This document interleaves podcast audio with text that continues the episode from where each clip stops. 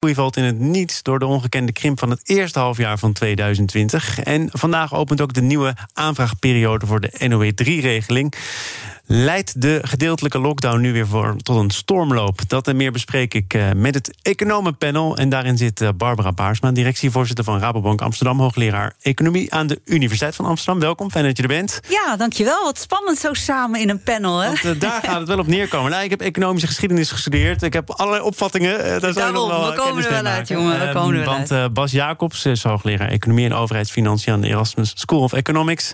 Werd hier ook verwacht. Ik maak me nog geen zorgen. Hij mag hier ieder moment met een rood hoofd van inspanning komen binnenlopen. Maar hij laat nog even op zich wachten. Dus Barbara, laten wij dan uh, samen maar eens doornemen wat het CBS afgelopen vrijdag uh, meldde over het derde kwartaal. Namelijk de grootste economische groei ooit. Bijna 8% 7,7% om precies te zijn. Is dat uh, alleen maar goed nieuws? Valt er van uh, meet af aan al iets, iets aan kanttekeningen bij te maken? Nou, vrijdag was best een, een, bijzondere dag. Het CBS kwam met heel veel nieuws. Ja, inderdaad, ook over de economische groei. En daarbij is wel uh, welk perspectief neem je? Als je kijkt naar het derde kwartaal ten opzichte van het tweede kwartaal, uh, 2020, dan zie je inderdaad dat in het derde kwartaal de economie met 7,7 procent groeide. Nadat het in uh, het tweede kwartaal was gekrompen met 8,5 procent ten opzichte van het eerste kwartaal. En in het eerste kwartaal zagen we ook al een krimp hè, van 1,5 procent. Maar als je nou niet het perspectief neemt kwartaal op kwartaal, maar als je het kwartaal vergelijkt met hetzelfde kwartaal in het jaar daarvoor. Dus stel je voor, we vergelijken het derde kwartaal van 2020 niet met het tweede kwartaal in 2020, maar met het derde kwartaal in 2019, dan zie je nog altijd een forse min. Een min van 2,5 procent. En dan is het rijtje weer anders, want dan zie je dat in ons eerste kwartaal we krompen ten opzichte van het eerste kwartaal 2019 met 2 tiende procent. De krimp in het tweede kwartaal was nog forser, 9,4 procent, dan die andere, dat andere perspectief dat we net hadden. En in het derde kwartaal dus nog altijd krimp. Dus het hangt er een beetje vanaf hoe je het vergelijkt. Natuurlijk, de krimp is veel minder. Of hè, je ziet veerkracht in de economie. En dat is ook heel goed, want ik hoop dat heel veel bedrijven, dat heel veel huishoudens iets van die krimp in het tweede kwartaal hebben kunnen goedmaken in hun eigen bedrijfshuishouding, in hun eigen portemonnee. Want we zitten nu in een tweede golf. Ja, precies. Want het was natuurlijk ook die tijdelijke periode van ontspanning. Ja. Uh, dus wat het derde kwartaal zegt over het vierde kwartaal, dat is nog maar afwachten, of misschien zelfs helemaal niks. Het zegt, het zegt niks. En daarom ben ik heel blij dat dit iets hoger, hè, de, de, de krimp iets lager, of dan wel de veerkracht iets hoger is dan, dan verwacht. Uh, want we hebben het, gaan het hard nodig hebben in dit vierde kwartaal. Wie heeft er nu voor gezorgd dat er in ieder geval het derde kwartaal sprake was van veerkracht? Heeft de overheid vooral extra geïnvesteerd? Zijn wij spullen blijven kopen? Nou, het is net zoals in het tweede kwartaal was de krimp van de consumentenbesteding, dus van jou en mij en de buren, zeg maar, was ongekend. Maar die was ook weer een van de, nou in dit geval niet, niet hoofdschuldige, maar hoofdverantwoordelijke voor de enorme veerkracht. Want die, dat is enorm gestegen in, het, in het tweede of in het derde kwartaal. Uh, en dat is uh, heel goed nieuws. Uh, in, het, in het tweede kwartaal was, waren de consumptie, consumptieve bestedingen ten opzichte van het tweede kwartaal 2019 gedaald met schrik niet, bijna 13 procent. Ja, ja. En dat was in het derde kwartaal veel minder, namelijk bijna 5 procent. Maar als je het weer kwartaal op kwartaal kijkt, was het een forse stijging. Dus ja. Barbara, koptelefoon op. Bas Jacobs is toch nog tot ons. Van een ah. afstandje weliswaar. Bas, goedemiddag. Goedemiddag, kunnen jullie mij horen? Zeker. Wij kunnen jou horen en voor de luisteraar geldt gelukkig hetzelfde. Mijn excuses. Uh, ik was die een verstrooide uh, professor. Die zijn aanvaard, al was het maar om het beleefd te houden op de radio. nee, Bas, um, we hebben het uh, net over die, die derde kwartaalcijfers van het TBS... die vrijdag werden gepresenteerd. En Barbara gaf net aan, het is ook een kwestie van het perspectief dat je hanteert... of je daar nu vooral goed of toch wat minder goed nieuws in ziet. die historische groei kwam neer op bijna 8% 7,7 wat is jouw voorlopige oordeel over dat derde kwartaal? Nou, dat het toch relatief heel goed was. En uh, dat Nederland het ook in internationaal opzicht behoorlijk goed doet. En dat uh, het erop lijkt dat zeg maar een soort gemengde aanpak met relatief milde beperkingen en goede ondersteuning voor bedrijven en, uh, en werknemers, dat dat toch de de economische terugval uh, heeft gedempt. Maar ook nu uh, zeg maar de beperkingen afgelopen zomer werden opgeheven, dat je ook ziet dat de economie heel snel kan herstellen. Dus ook dat, wat, wat ik hier ook uit concludeer, is dat beperkingen aanzienlijke schade hebben op het moment dat je ze oplegt. En dat die schade ook wegvalt op het moment dat je de beperkingen weer, weer, weer weghaalt. Dus in die zin ben ik, ben ik redelijk, redelijk hoopvol gestemd over deze cijfers. En gaat er wat jou betreft nog enige voorspellende waarde uit van die cijfers als je kijkt naar het vierde kwartaal en het eerste kwartaal van volgend jaar? Jo, dit, dit, dit, dit blijft het verhaal van dit hele jaar. Namelijk dat we niet goed kunnen inschatten wat het coronavirus doet. Dat we ook niet goed kunnen inschatten wat de effecten zijn van de maatregelen. En dat we ook niet kunnen voorspellen welke maatregelen er komen als het coronavirus meer of minder onder controle komt. Dus dat zijn drie grote onzekerheden. En dat betekent ook dat het heel moeilijk is om überhaupt een uitspraak te kunnen doen voor kwartaal 4 of wat er volgend jaar gaat gebeuren. Toch gebeurt dat wel, hè? Ook eh, Barbara door banken of door economen, door instituten die ehm, natuurlijk ook de opdracht hebben om zo af en toe iets te zeggen over hoe het er mogelijk uit komt te zien. Moet je daar dan maar meteen mee stoppen? Of uh, is het nou, je moet er ongelooflijk bescheiden in zijn en heel voorzichtig mee zijn. Maar onze beleidsprocessen hebben wel nodig dat we iets van houvast in voorspellingen, hoe onzeker die ook zijn, hebben. En ik ben het helemaal eens met wat Bas zegt, dat het, tweede kwartaal, of het derde kwartaal sorry, een heel mooi leerpunt gaf. Namelijk, als je niet die economie in een. Uh, nou, ik vond hem. Ik kan niet beoordelen of die lockdown in het eerste kwartaal of in het tweede kwartaal zo intelligent was. Want we hebben onvoldoende informatie om dat te kunnen beoordelen. Er is geen maatschappelijke kostenbatenanalyse van gedaan of zo. Maar wat je meteen wel ziet, is als je de, als je de economie wat, wat meer ruimte geeft om in die anderhalve meter uh, op die anderhalve meter afstand toch aan de slag te gaan, dan zie je dat economie veerkracht heeft. En dat geeft wel hoop. Dat geeft ook een leerpunt, namelijk dat je het niet zo weer, als we nu doen, in die toch wel weer gedeeltelijke lockdown, uh, het weer afknijpen. En dat kan weer grote schade geven. Dus je ziet er is veerkracht naar boven, maar er is ook grote schade naar beneden. En waar je dat in terugziet, is dat het consumentenvertrouwen, ook het producentenvertrouwen, dat doorgaans wat, laten we zeggen, koeler, rationeler is dan het consumentenvertrouwen, blijft gewoon aan de lage kant. Uh, neemt niet toe. Uh, en dat vind ik wel indicatoren die uh, laten zien dat, dat het vertrouwen in, de, in het vierde kwartaal en veel bestedingen, bedrijfsinvesteringen, maar ook consumentenbestedingen, gaan toch ook vanuit dat vertrouwen.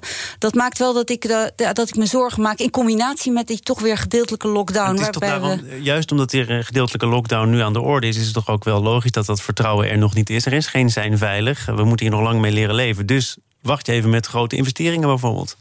Ja, aan de andere kant zou je ook kunnen investeren om je bedrijfsmodel om te bouwen tot iets dat wel toekomstvast is.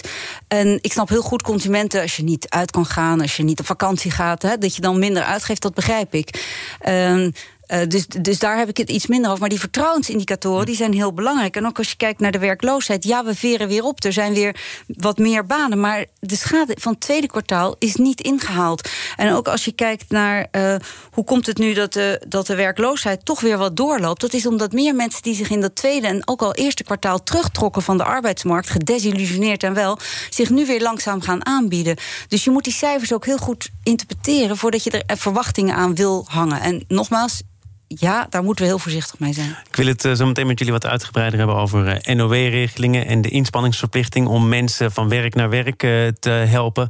Als mede ook de spanningen in het katshuis. Maar toch nog even naar die cijfers van vrijdag, CBS. jij haalde het net aan, Bas. Als je kijkt naar de Europese context, dan doet Nederland het ook goed. Peter Hein van Mulligen zei daarover in een toelichting dat dat een schrale troost is. Want wat zegt dat nou eigenlijk, dat Nederland het beter doet dan veel andere Europese landen?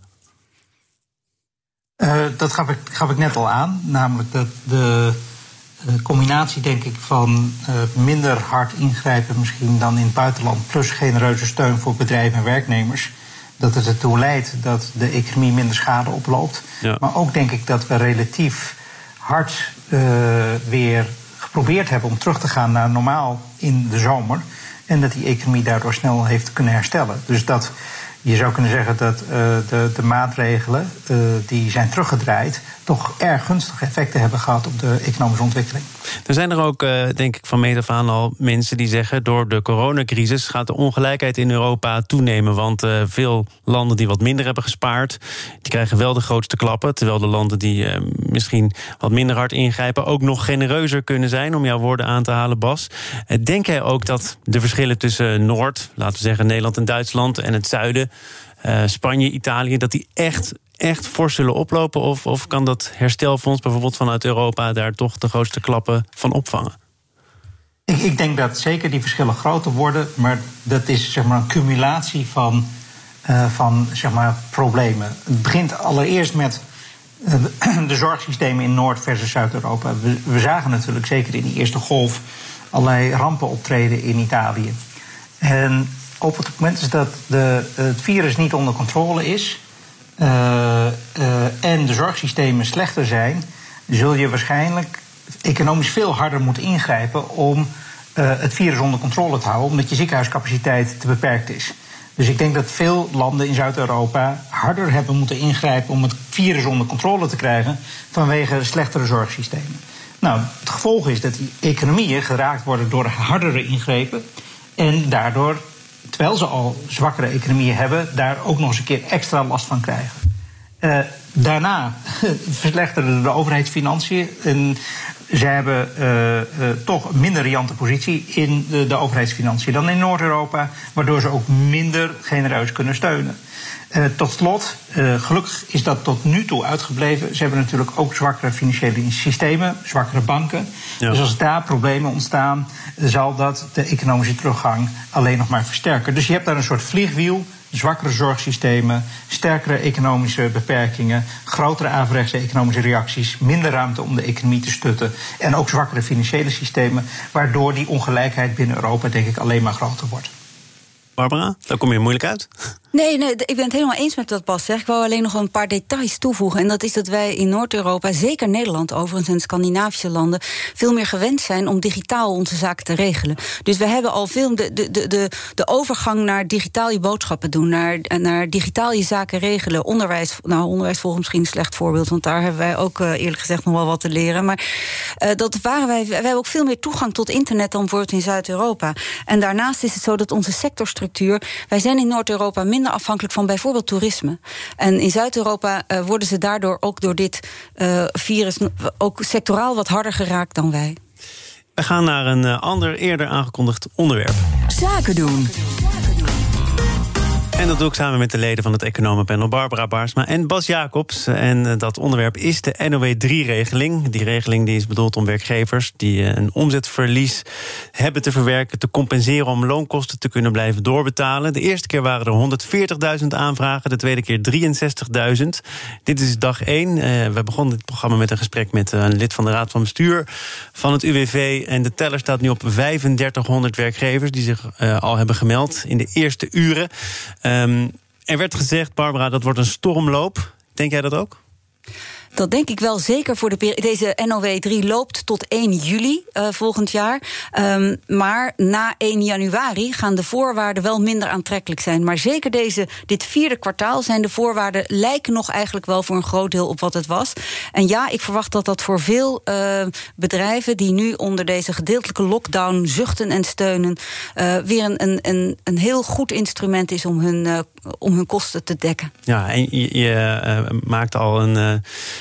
een voorzet naar, naar hoe het gaat zijn na 1 januari. Dan wordt het allemaal wat strenger. Ja. Dan val je er niet meer automatisch onder. Dat moet je nu trouwens ook al eh, zien, zien uh, terug te uh, herleiden op de cijfers. En niet iedereen valt hier zomaar onder. Maar er was discussie over: is dit nu al het moment om die regeling wat minder royaal te maken? En er wordt volgens mij ook nog achter de schermen gesproken tussen werkgevers en vakbonden.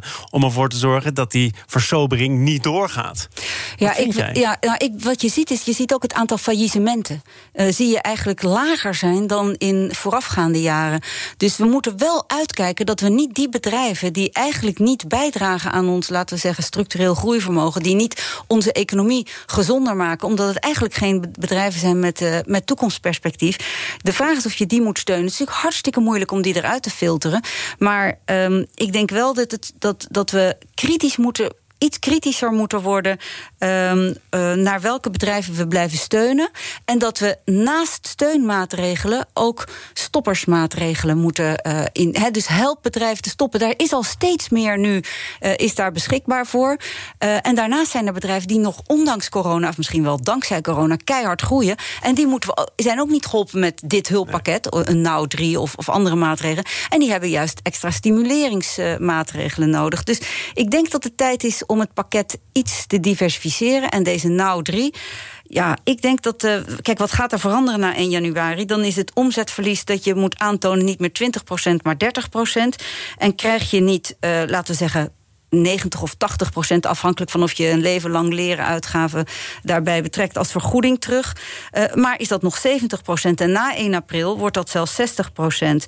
En daarnaast wordt de maximale vergoeding die je krijgt voor de, voor de lonen, uh, is niet tweemaal dagloon, maar maar eenmaal dagloon. Wat neerkomt op, weet ik veel, 4750 euro of zo per persoon. Ja. Dus het is wel um, minder ruimhartig. Maar ja, ik weet niet. Ik denk, nou zeker het vierde kwartaal, goed dat het nog zo is als het nu is, omdat we die, die toch wel grote lockdown nu weer hebben. Um, maar om het zomaar meteen door te zetten zonder te filteren. Hmm. Hmm. Oké, duidelijk. Voorstander van een filter, ook na 1 januari. Bas, hoe denk jij daarover? Ja, als we dat kunnen, dan zou ik dat uh, ook uh, toejuichen. Want je wilt natuurlijk niet, zoals Barbara zegt, bedrijven in leven houden die zonder corona al lang failliet zouden zijn gegaan en nu kunnen profiteren van de steunmaatregelen. Het probleem is dat het niet zo makkelijk is om het beleid fijnmaziger te krijgen. Ik denk daarom dat we deze prijs moeten betalen, want de kosten van het failliet laten gaan van al die bedrijven die nu geen omzet hebben door de, door de lockdownmaatregelen, die zijn voor mij uh, uh, vele orde van groottes belangrijker dan uh, de, de zombiebedrijven die we mogelijk in leven houden. En uh, dit is de prijs die we betalen voor die, zeg maar, die, die, dat gebrek aan fijn, fijnmazigheid in, in de noodsteun. En ik denk dat. Uh, dat dat, uh, uh, dat dat onvermijdelijk is en dat nog steeds de opbrengsten van die maatregelen veel groter dus zijn. Eigenlijk ben je het eens met Barbara, maar je zegt het is, het is niet mogelijk. We hebben de instrumenten niet om dat onderscheid goed, goed, te kunnen maken. En, en, en, en daarom vind ik ook het, het beleid eigenlijk op twee gedachten hinken. Want um, Kijk, zolang corona iets tijdelijk is en bedrijven een kasprobleem hebben, wat zometeen, als het goed is, weer ophoudt. Uh, dan uh, zul je direct zien dat die bedrijven die het niet redden en de steun is opgehouden, uh, alsnog omvallen. Dus ik geloof best dat er nu tijdelijk een soort gebrek aan faillissementen is. Maar dat houdt direct op op het moment dat de noodsteun ophoudt. En dat kan misschien wel eens sneller zijn dan we nu denken. Gezien alle positieve nieuws over vaccins. Ja, we hebben er weer eentje. En ik denk ook dat in de komende maanden de, de testcapaciteit behoorlijk op orde is. En ik, eh, ik zou erop uh, uh, op rekenen dat dit voorjaar de economie gewoon weer open gaat. Dus dat ik wil allereerst even een korte nog... vragen van, van, van Barbara. Want, want Bas zegt hier duidelijk: Nou, ik ben het met je eens, maar dit is de prijs die we moeten betalen. Want het is niet goed uitvoerbaar om die steun zo toe te spitsen op bedrijven die wel of geen zombiebedrijf zijn. Ja, dan, dan is dit uh, wat erbij hoort. Ja, op dit moment is dat ook zo. En zeker omdat we heel snel moeten handelen steeds. Hè. Dus, uh, en, en snelheid is hier echt, even, echt geboden. Ik ben ook lid van het Nederlands Comité voor Ondernemerschap. En daar hebben we een analyse gemaakt waarin we kijken... Hoe, om hoeveel bedrijven gaat het nou eigenlijk? En hebben we assen aangelegd, namelijk bedrijven die groeien... wat betreft aantal werkzame personen... en die niet groeien qua aantal FTE. En bedrijven die productiviteitsgroei laten zien... en die dat niet laten zien.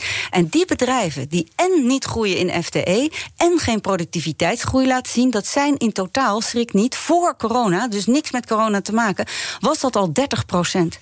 Dus het gaat niet nergens over. En zeker als je weet dat sommige sectoren, neem hotels, neem toch ook denk ik wel cafés, zeker in die gebieden die heel erg afhankelijk zijn van de internationale bezoekerseconomie, daar zal uh, structureel echt wel wat gaan veranderen, waardoor er misschien toch wel wat overcapaciteit bestaat. Dus ik vind, ja, in het vierde kwartaal ben ik helemaal eens met Bas. Kunnen we nu niet snel gaan filteren? Maar alsjeblieft, laten we wel door blijven denken hoe we wel moeten filteren. Want ik vind een derde van, of 30 procent van de bedrijven die gewoon geen uh, werkgelegenheidsgroei en geen productiviteitsgroei laten zien voor corona al. Uh, en dat kan je dan nog uitsplitsen naar sectoren. Hebben we ook gedaan. Laat dat maar even nu. Maar ja, dat, dat, dat, dat is wel serieuze Barbara, aantallen. Denk je niet dat deze bedrijven, even, even gesteld dat wij ze zo, denk ik, het eerste kwartaal volgend jaar of misschien het tweede, uh, toch behoorlijk van, van corona verlost zijn? Denk je niet dat die zwakkere bedrijven dan direct gewoon alsnog omvallen?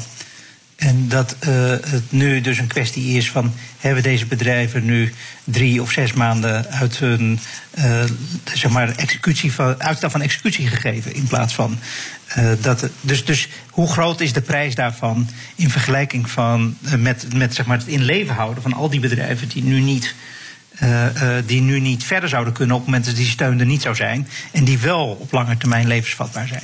Ik denk, ben met je eens dat een Als dat voor 70% van de bedrijven zou gelden, denk ik nog steeds dat het een heel groot percentage. Die wil je niet over de, over, over de kling jagen, toch? Zeker, ben ik helemaal met je eens. Alleen ik denk dat ik heb het ook niet alleen zozeer om de steun uit te zetten, maar wel te filteren naar wie je kan helpen stoppen. Want dan kun je de mensen die daar werken helpen met een, uh, een omscholing. Dan kun je het faillissement, dat toch vaak mhm. heel ongecontroleerd is en de controle bij de ondernemer helemaal wegneemt op hoe je dat doet, uh, kun je wegnemen. En, maar, maar hoe, hoe zie je dat voor je? Nou, door het nu gewoon aan te bieden, hè, veel actiever aan te bieden, een stoppersregeling. En door dat ook aantrekkelijk te maken, door bijvoorbeeld een deel van de schuld dan kwijt te schelden. Of op een andere manier te helpen. Door met nog ruimhartiger leven lang leren budgetten te komen voor de medewerkers.